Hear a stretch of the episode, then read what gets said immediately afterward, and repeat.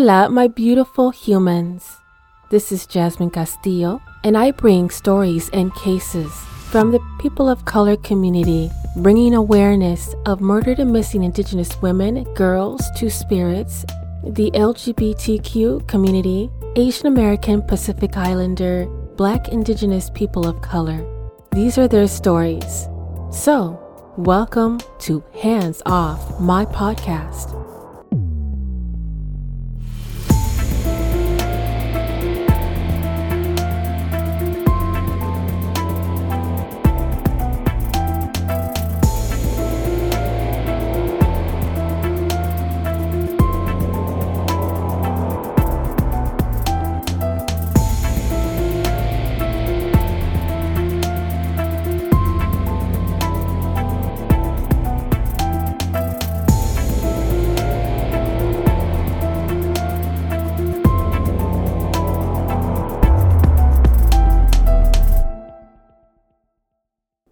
A surveillance camera caught a scene of children playing in the streets around a home.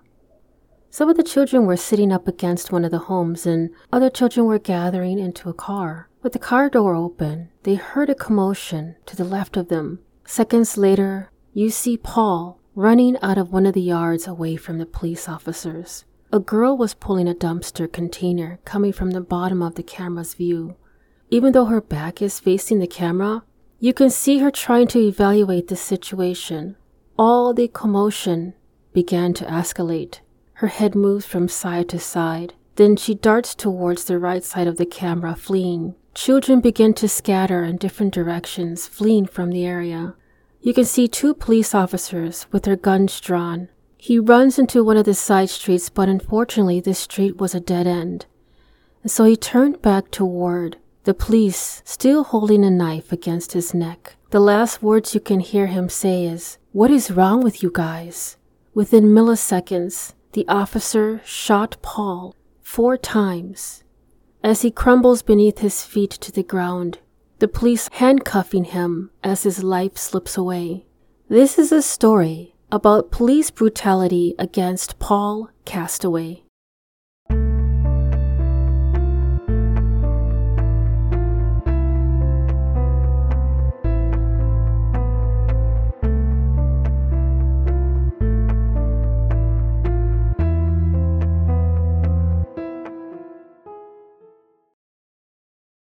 So, as you know, the month of July is Black Indigenous People of Color Mental Health Awareness Month, and I will talk specifically on Native and Indigenous mental health. About 830,000 Native and Indigenous people live with mental health issues, and arguably, Native and Indigenous people experience the most severe barriers to mental health because of lack of access to resources. This, of course, is direct result of the U.S. government's past and current treatments that has caused many Indigenous people long term mental health distress, including PTSD and other complex problems. Indigenous experience serious psychological stress 2.5 times more often than the general US population. That's double the amount of indigenous people between 15 to 19 in the US die by suicide each year compared to the white population. They also face the toughest barriers to care because of the lack of interpreter services, providers' deficiency in culture competence and distrust in the government programs due to historical racism and genocide. However, at the same time, indigenous communities face the highest substance abuse and suicide incidents. Suicide is the second leading cause of death for American Indian Alaskan Natives between the ages of 10 to 34 years old, based on a 2019 survey. And what makes it even harder for them to find the proper services and care, psychologists' race group is 5% Asian, 5% are Hispanic, 4% are Black American, and 1% are multiracial.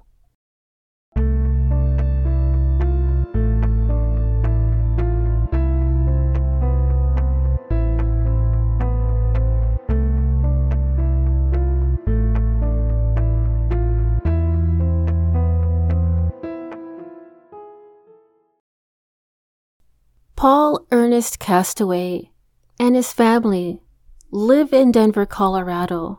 and they identify themselves as Rosebud Sioux Tribe. Here's a little history and culture on the Rosebud Sioux Tribe. The Rosebud Sioux Tribe consists of seven tribes, and they were known as warriors and buffalo hunters. In one of these groups of the seven was called Sicangu Lakota. This band was found in upper Mississippi region in the late 16th and early 17th centuries. There is about 20,000 Lakotas in the mid 18th century a number in which that has increased to 70,000 as of today, and approximately a third will speak the ancestral language. Lakota is located in the current area of Minnesota when Europeans began to explore this settled land in the 1600s, and the Lakota in the 1700s began to flourish and acquire horses and hunting buffalo in these high plains of Wisconsin, Iowa, the Dakotas, and as far as north as Canada and the Tetons were the largest Lakota tribes dominating in this region.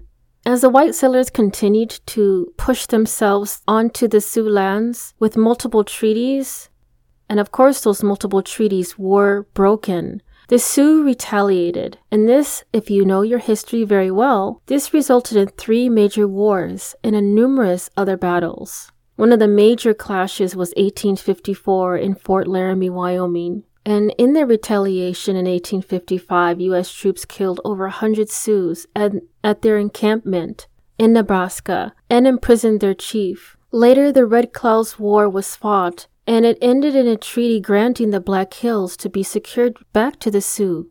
Unfortunately, like all treaties, this was not honored by the United States. And around this time, gold prospectors and miners began to flood the region in the 1870s. This created a conflict, and General Custer and his 300 troops were killed at the Little Big Horn on June 25, 1876, by the Sioux chief Sitting Bull and his warriors the Rosebud Indian Reservation has a large areas of ponderosa pine forest with deep valleys and steep hills and ravines. The tribal headquarters are located in the community of Rosebud. So the Rosebud Sioux tribe is more popular known as Sicangu Lakota Oyat or Burnt Thigh people. Throughout the history, there have been great chiefs that continue to fight for a peace treaty hoping them to allow hunting of buffalo. Many great chiefs negotiated with U.S. governments throughout the 1800s. Chief Spotted Tail was a Brule Lakota. All he wanted was peace. By signing a peace treaties in 1866, just to be given permission to hunt their own buffalo along the Republican River. And what frustrates me is that Chief Spotted Tail was tricked into many treaties, which in the end would give away Lakota lands along the Republican and Platte rivers, and forcing the tribe to move 30 miles to the west. Spotted Tail and Red Cloud even visit Washington, D.C. to provide peace negotiations. However, after the Battle of Little Horn in 1876, he was forced to sign a treaty that gave away the Black Hills to the U.S. government.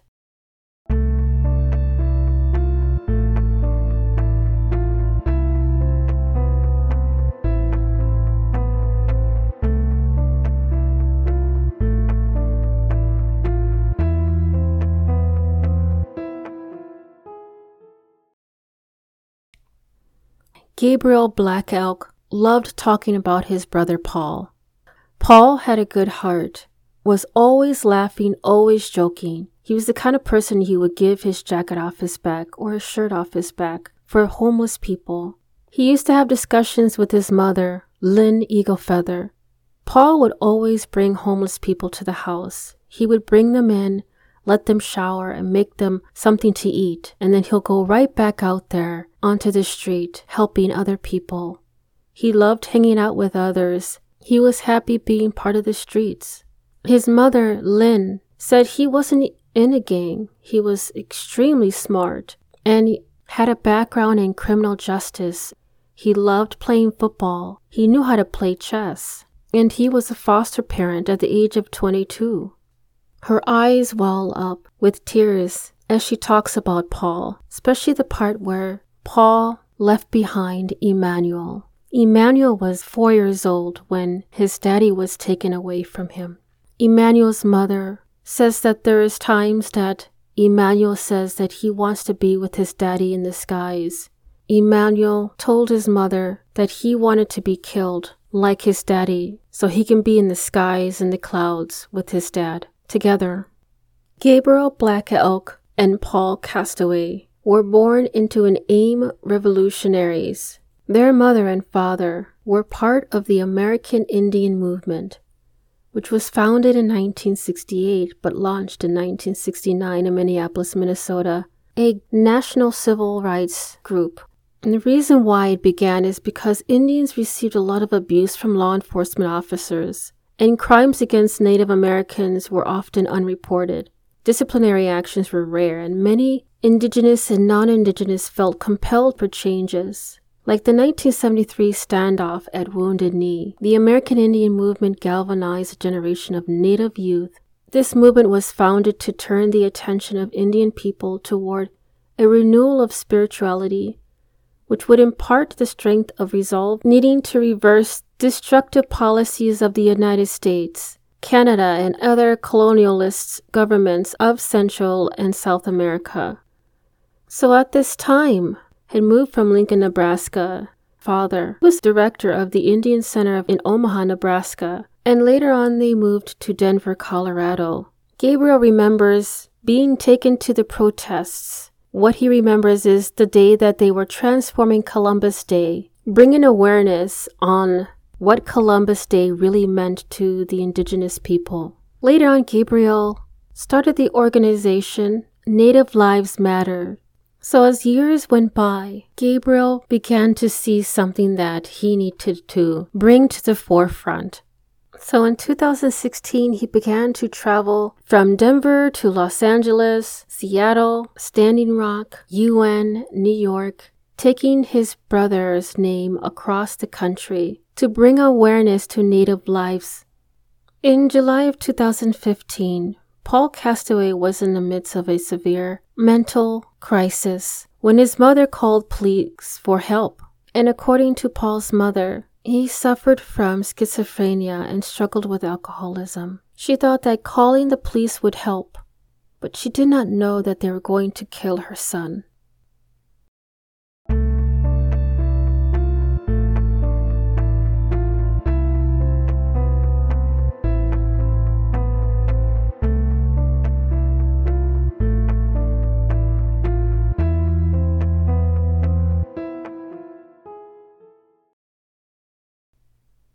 As much as 15 children and 3 adults.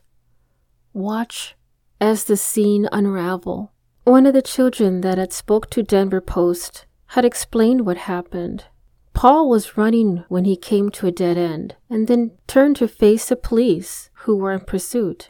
This 15 year old said, quote, He held a knife to his neck. He came close to them and that's when they shot him. End quote. The boy also could hear Paul ask the officers, quote, What's wrong with you guys? End quote. Before he was shot, and after the police officers shot Paul, that child fainted. This was a traumatic experience for all to see. Lynne Eagle Feather called the police for help because Paul was waving a large knife and he was under the influence of alcohol. Lynne mentioned that she's dealt with these times with Paul in the past, but this time around it was completely different. And she was extremely concerned. And because few communities have a mental health crisis response unit, a lot of families resort to calling police in hopes that the officers will distress the matter and help them get to treatment. And unfortunately, this is a common theme Officers respond. A man terrified, running. Officers corner him. Witness and family claim that he was holding the knife to his neck, while police claim that he was posing a threat to officers. You can see in the surveillance camera that even though two officers pulled their guns, one decided to holster his gun while the other officer shoots Paul four times, later dying at the hospital. The surveillance camera shows the police officer force him onto his stomach and cuff him despite his severe injuries.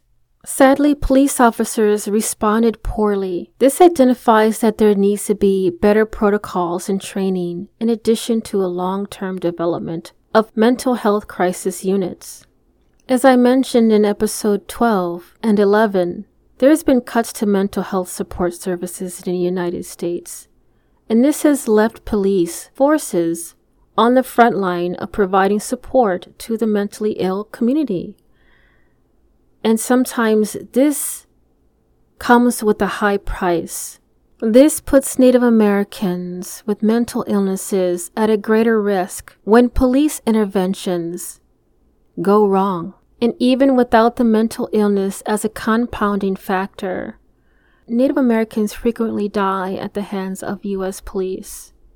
They account for 0.8% of the population, yet 1.9% of police shootings involve Native Americans.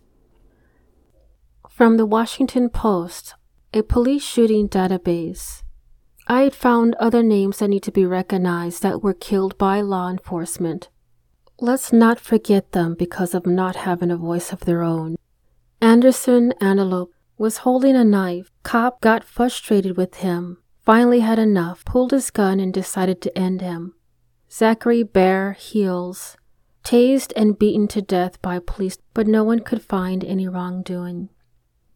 Stonechild Stoney Chiefstick. Police came at him with from multiple directions. He had a long object in his hand, which was later identified as a screwdriver. He was shot in the chest twice by the officers. Thomas Goodeyes Gay was shot and killed by police inside his father's home despite being unarmed. Henry Lane was shot and killed, allegedly threatened to hit other officers with the stick. DeLorean Pikyavit had a knife in one hand and a half pair of scissors in the other. He stepped off his porch and bullets interrupted the negotiator's attempt to calm him. Jason Pero called and gave 911 operators a physical description of himself. He was an eighth grader, allegedly threatened officers with a butcher knife before he was fatally shot in front of his house. Alvin R. Silversmith had two knives when he was shot by officers. Loreal Juana Barnell Tsingine had a pair of scissors. Police officer fired at least five shots, killing L'Oreal. Herman Bean had a knife in an apartment, shot and killed by officers. Philip Quinn. The time of his death, Quinn was armed with a screwdriver and he failed to obey police commands.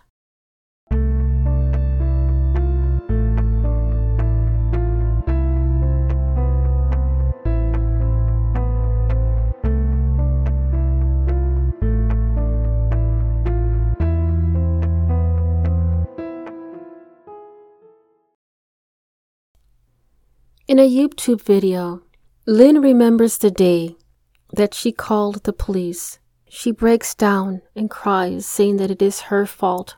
All she wanted is for them to help Paul, not to kill him.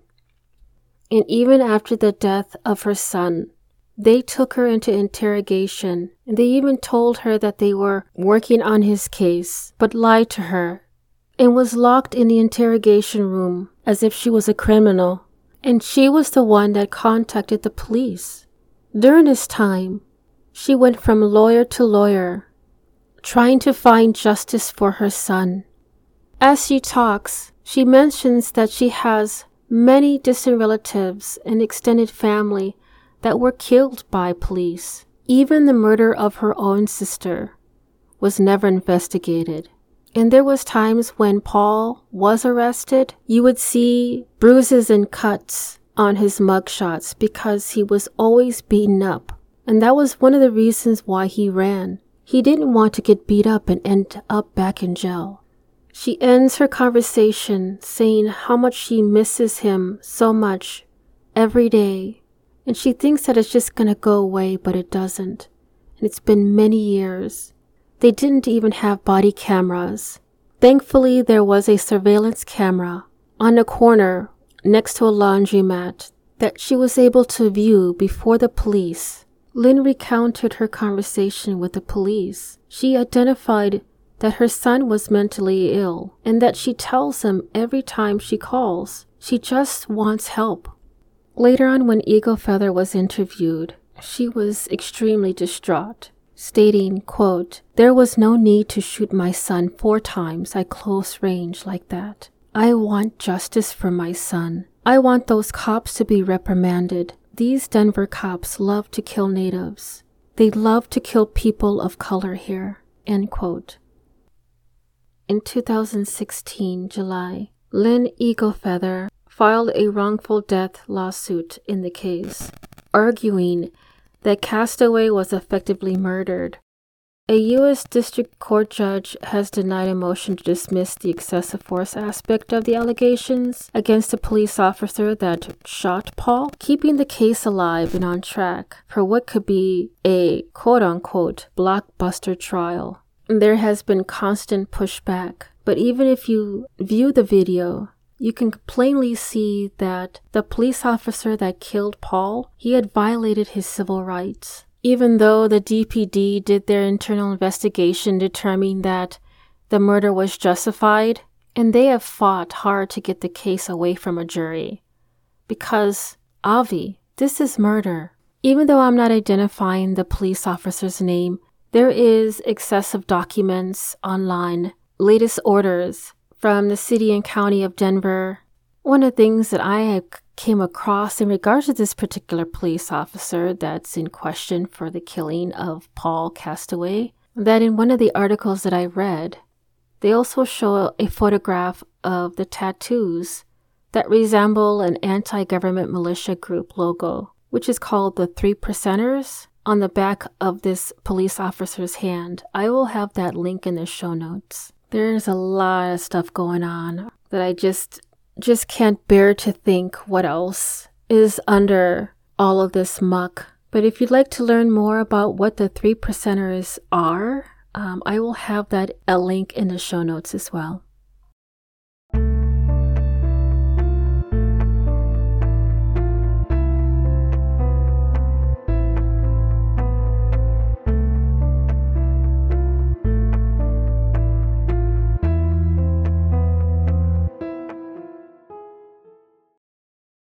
So, how can you take care of yourself? Build your support network, find your sense of belonging, having a tribal spiritual bond, discussing problems with your friends and family. This can create a positive emotional health. One of the things that I thought was very interesting is to make a safety plan, a step by step plan for if or when you feel depressed, suicidal, or in crisis. If you can, talk to someone. Reach out to a support network. Find a therapist or a support group, or get in touch with the Lifeline. Get yourself involved in activities that you enjoy. Self care activities can make you feel good about yourself. I am so glad that United States and Canada have recognized that there is a huge problem on how people who are struggling with a mental health illness or crisis. As official July 16, 2022, the mental health crisis number or the lifeline is now officially a three digit number 988. I will have the links in the show notes. Thank you for listening to Hands Off My podcast. If you are enjoying the podcast and you'd like to support the mission, I do have a Patreon membership that will help the cause and bring more detail on cases and stories from the people of color community. If you yourself has a lost loved one or a story suggestion, please don't hesitate to contact me at email handsoffmypodcast at gmail.com. And if you are only able to support in another way, please give this podcast a five star rating on Apple or Spotify and continue to listen to upcoming episodes every Thursday, wherever you listen to your podcast. Dios te bendiga.